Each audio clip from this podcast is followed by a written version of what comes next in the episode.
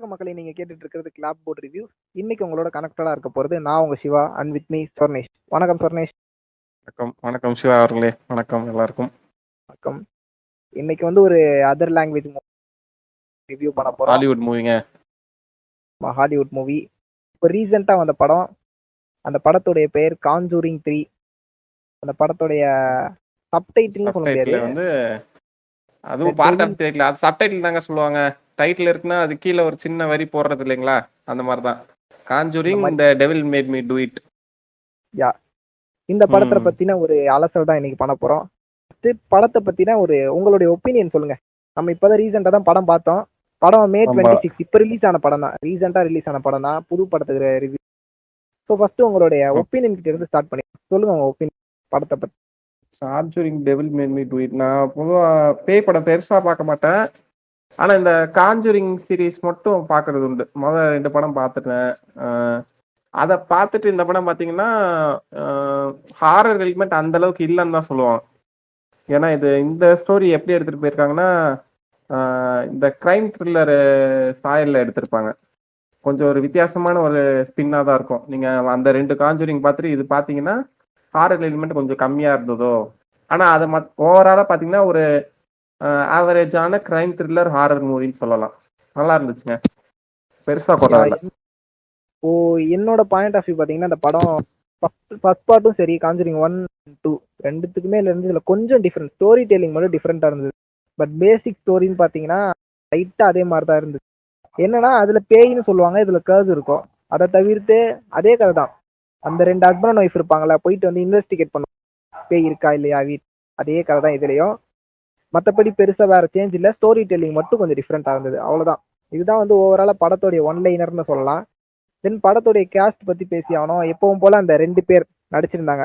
Vera ஃபர்மிகா அந்த lady அவங்க நடிச்சிருந்தாங்க. அப்புறம் கேரக்டர் நேம் நல்லா இருக்கும் லொரேன் வாரன் ரெண்டு பேர் நடிச்சிருப்பாங்க. எட் வாரன் அவர் தான் பேட்ரிக் வில்சன் அவங்க ரெண்டு பேர் தான் மெயின். ரோல் அதை தவிர்த்து இந்த படத்துல இன்னும் ரெண்டு பேர்னா அவங்களும் ஒரு ஹீரோ ஹீரோயின் மாதிரி தான் ஜூலியன் ஹில்லட் அவர் நடிச்சிருந்தாரு. அப்புறம் ஒரு குட்டி பையன் நடிச்சிருந்தான்.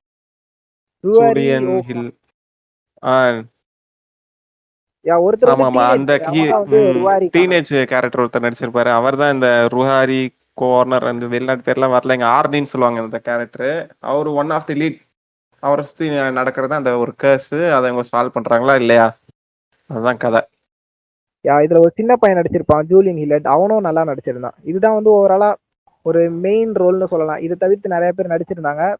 பட் அவங்கள பத்திலாம் நம்ம பார்க்க வேணாம். இவங்க தான். இவங்க கதைக்கு முக்கியமானவங்கள பத்தி சொல்லியாச்சு. தென் படத்தோடைய மூவி லெங்க் பாத்தீங்கன்னா one hour fifty two minutes இதுல நீங்க சொன்ன மாதிரி Crisp-ஆ, கிரெடிட்ஸ்லாம் ம். வந்து இல்லாம பார்த்தோம்னா ஒரு ஒன் ஹவர் ஃபார்ட்டி மினிட்ஸ் கிட்ட வரும். ஒன் ஃபார்ட்டிலே வந்துருது. அதுதான் சொல்றேன். ரொம்ப ஆனா இது கரெக்டான லென்த் தான். ஏன்னா நீங்க இந்த கதையை கொஞ்சம் கொஞ்சம் ஜவ்வா டூ ஹவர்ஸ்க்கு இழுத்தீங்கன்னா படம் கண்டிப்பா ஃபிளாப்னு தான் சொல்லுவேன். ஏன்னா ரொம்ப இந்த ஒன் ஃபார்ட்டி மினிட்ஸ்லயே உங்களுக்கு கொஞ்சம் லேக் அடிக்கிற மாதிரி லைட்டா ஃபீல் வரும்.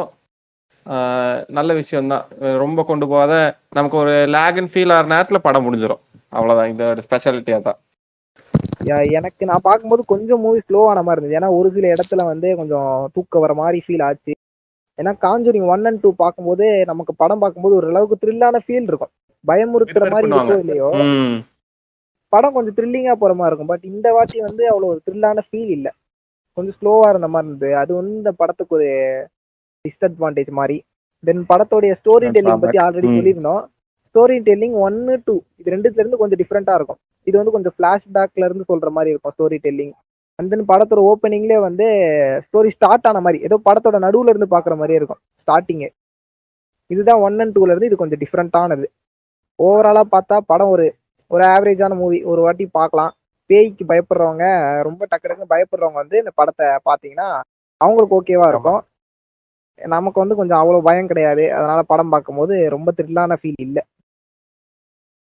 ஹார்ட் கோர் மூவி ஃபேன்ஸ்க்கு இது சாட்டிஸ்ஃபை பண்ணுமான்னு தெரியல. ஒரு சில பேர் ஹாரர் மூவிஸ்னா ரொம்ப பிடிக்கும்ப்பா அதுக்கு ரெக்கமெண்ட் பண்ண சொன்னீங்கன்னா காஞ்சரிங் த்ரீ ரொம்ப சஜஸ்ட் பண்ண முடியாது. ஏன்னா அவ்வளோ ஹாரர் எலிமெண்ட் இல்லை. ரொம்ப கம்மியாக தான் இருந்துச்சு. யா ஒரு நம்ம ஊர்ல சொல்லணும்னா ஒரு யூ படம் பார்த்த மாதிரி இருந்தது. யூ. கொடுத்த ஒரு படம் பார்த்த மாதிரி இருந்துச்சு. ஃபேமிலி. ஆடியன்ஸ்க்காக எடுக்கப்பட்ட ஒரு படம் மாதிரி. ஓகே. ஓவராலா படம் வந்து ஒரு ஆவரேஜான படம். ஒன் டைம் வாட்சபிள் அவ்வளோதான் சொல்லலாம். பாருங்க லாக்டவுன்ல நீங்க டைம் பாஸ் பண்ணணும்னா பார்க்கலாம். ஒரு ஒன் ஹவர் நாற்பது நிமிஷம். ஓகே மக்களே. இதே மாதிரி வந்து நிறையா மூவிஸோட ரிவ்யூவோட உங்களை நாங்கள் மீட் பண்ணுறோம் அது வரைக்கும் உங்களுக்கு இந்த டாடா பாய் பாய் சொல்லிக்கிறது. நான் உங்கள் Siva and with me Sornesh நன்றி வணக்கம்.